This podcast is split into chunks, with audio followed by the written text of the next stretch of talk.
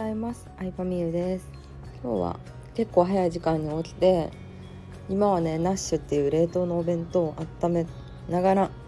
音声を収録しております、まあ、タイトルにもあるように私は数ヶ月前からミニマリストっていう考え方にすごいハマって実際にやってみてでそこで感じたことをね今日収録しようかなって思うんですけどミニマリストっていうのを知らない人のために伝えると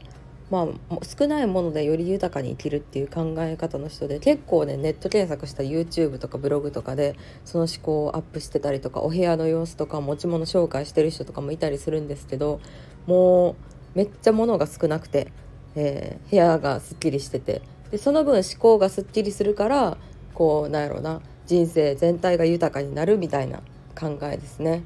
うん、でまあ私ももともと実家に住んでた時はもう物に溢れてたんですね。正直言って物に溢れててミニマリストとは本当に程遠い生活を実家住んで27歳まで実家住んでたから27年ぐらいやっててで結婚してあの2人で住むようになってから夫の方がなんか整理整頓得意というか結構綺麗好きなタイプなのでそれに影響されてまあだいぶ物は少なくなってでさらに夫婦でミニマリストのとある本にはまって、えー、キッチン周りから冷蔵庫からあの洗面所から全部、まあ、物捨てたりとか整理整頓しだしたっていう感じですね。うん、でそう物自体がね少ないとあの管理コストけあの食材腐らせちゃったりとかさ同じものを買っちゃったりとかないじゃないですかたくさんあるのに着たい服がないっていうこともないしうん、確かに人生豊かにするなっていう、うん、なんか物に惑わされない部屋が汚いことによってイライラしちゃったりとかもないからなんかすごいいいなって思ったんですけど、まあ、個人的にはうんミニマリストの全てを受け入れることは私もできなくて一番、まあ、個人的に絶対にできないなって思ったのが毎日同じ服着るんですよミニマリストの人って。そう毎日同じ服着るっていうのがちょっともう絶対無理やなと思ってなんかそれを考えると私のアイデンティティというかなんか好きなものってファッションとか服とか可愛いインテリアとかなんやなっていうのを知れた面ではまあ良かったんですけど、うん。まあ、ミニマリストは突き詰めた人はやっぱり男性が多いんですけどでも結構主婦のミニマリストとか OL さんとかあとはあの、まあ、家族で住んでるミニマリストとか結構いろんなタイプのミニマリストがあの増えてたりするので、まあ、それで添削してみると自分が真似できそうな人とか出てくると思うので興味ある人は是非見てみてください。でそうですねミニマリストの考え方でもう一個そのファッション以外にもう一つ疑問に感じたことがあって、まあ、ミニマリストで有名なあの有名な人ってスティーブ・ジョブズなんですけどスティーブ・ジョブズっていつも同じ毎日同じ服を着るで有名で。まあ思えば私がまさに収録してるこの iPhone もめちゃくちゃシンプルな作りじゃないですか。最低限のこうボタンしかないし。でイヤホンジャックすらないっていう全てをそれをされたシンプル。だからシンプルが好きな人なんですよスティーブ・ジョブズさんって。でそのさアップル社の経営に携わる上で大事な決断をいろいろしていく上で毎日の自分の服とか何食べるとかはもうどうでもいいと。っていうのでミニマリストになった人なんですけど、まあ、そのもっと重要な選択をするために毎日の服選びとか何を食べるとかに時間を使わないっていう考え方。だからミニマリストな思考をすることによってより大事なことを決断できるっていうのがま根本にあるんですけど、またイチロー選手とかもさ毎日カレーしか食べへんとか結構有名な話なんですけど、まあ、それが選択肢を減らしてるってことなんですけどでもねそれあの聞いて思ったのが一般の人ってさそんな重要なことしてないじゃないですか正直言って。だからなんかそこまでそり落とす必要あるんかなって思ったりはしました。個人的にですけど、うん、なんか普通にもうなんなんやろな選択肢ある人生を楽しむのも一つなんじゃないかなってちょっと思ってしまってでもその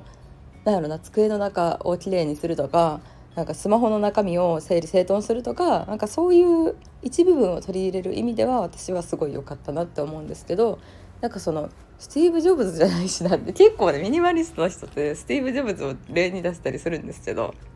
うんなんかそこまでうちらってさ重要な決断してるってって思思いましたね個人的にはね。うんでもすごい面白い世界なのでやっぱ物少なくなると頭の中身もすっきりするしやっぱり物を持つことの管理コストってすごいあるなって本当に思いましたね。これは実家に住んでる時からもううっすらとは思ってたんですけど実家は私が生まれたぐらいの時に買った家でもう30年とか35年とかそれぐらい経ってんのかな。もうローンも完済してるんですけど。でやっぱり毎年2回庭庭師の人みたいなのが来てあの、ね、植木屋さんが来て木切ったりとか雑草を買ってくれたりとかあとするんですけどあと屋根とかも23回直してますし壁の塗り替えとかあとあの何ていうんですかねうちの家が結構えーと、珍しくて石石積みの上に立ってるような家なんですよ。ちょっと坂の上にあるんですけどその石積みがずれてきて、えー、石垣がずれてきてそれを直すのにうん高校生ぐらいの時に聞いたからな。あんま覚えてないですけど多分200万ぐらいかかってたりとかあとは倉庫外に置いてある倉庫に重いもの入れすぎてちょっと沈んできてそこ直したかなんかとか地震でちょっとなんか庭の周りのさ石のところがずれて直したりとか結構お金かかる持ち家お金かかるなっていうのはなんとなく感じてましたね、うん、予想外のことが起こるというか物を持つとね、うん、なので私は自転車も買ってないしレンタサイクルなんですけどあとは車もうちは持ってなくてあ家はもちろん賃貸なんですけど車もなんか必要な時にタクシー乗ればいいやって思ったんですけどそこそこ便利なとこに住んでると意外とタクシー乗ることもなくてちょっと乗るぐらいやったら頑張って歩こうと思って最近は歩いてたりするんですけどまあでも考え方自体はすごいいいなって思います。まあ、あとミニマリストの中でも大きくなんか2種類に分かれるなと思ってまあそう2種類に分かれるって言っても 50%50% とかで分かれてるわけじゃなくて超少数派のそういわゆるスティーブ・ジョブズ型もう本当に仕事にコミットしたいからミニマリストになったっていうまあ有名人っていうとなんかローランドさんとかですかね。ローランドさん元ホストの人なんですけどローランドさんも超ミニマリストで YouTube めっちゃ面白いんで見てみてください。あのヒカキンさんの家を断捨離したりとかしてましたね、うん、っていうなんかお金あるけどミニマリストっていう、まあ、めっちゃ珍しいタイプとほとんどの人はなんか節約からのミニマリストになってる人も多いなっていう印象ですね。うん、そう。でもうんどっちかっていうとやっぱり私は豊かに暮らしたいタイプやからあと節約することのデメリットも結構感じてるので昔は節約ブロガーだったのでだからなんかミニマリスト思考を極めるならそういううんなんかお金あるけどミニマリストになったみたいな人を見る方がいいかなとは思いますね。この音声を聞いてくれてる人はきっと節約したいっていうタイプではないと思うので、うん、結構映っちゃうんですよね。節約志向の考え方って見てると。映っちゃってなんか貧乏臭くなってきちゃうので、うん、なんかね節約志向はねすごい、うん、悪くはないんですけどお金出したくないし自分も働きたくない自分も価値を提供したくないっていう思考がなんか私はねだんだん好きじゃなくなってきてしまってうんなんかお金ある人とかこうなんだろうな買ったもの紹介エルメスの買ったもの紹介ディオールの買ったもの紹介とかしてる人って昔は一見ね自慢かなみたいに思ってたこともあったんですけどでもなんだろうなより価値を与えてるわけなんですよね。自分も買うし自分も人インフルエンサーとかそうだと思うんですよ。自分も人に価値を与えて楽人を楽しませるっていう価値を与えてるからなんか私はいっぱいお金を使っていっぱい自分自身も価値を与えるっていう考え方がいいなって思いますね。やっぱ稼いでる人は税金もねそれだけ払ってくれてますし言わないですよね。わざわざ言わないから分からへんけどうん。なので真似する時はできる限りそのお金持ちミニマリスト系を見るっていうのが個人的にはおすすめですね。はいそんな感じで、まあ、ミニマリスト自体はあの考え方自体はいいなと思うので、えー、まあ、一部はね 自分でアレンジして真似しようかなと思います。ではでは今日もありがとうございました。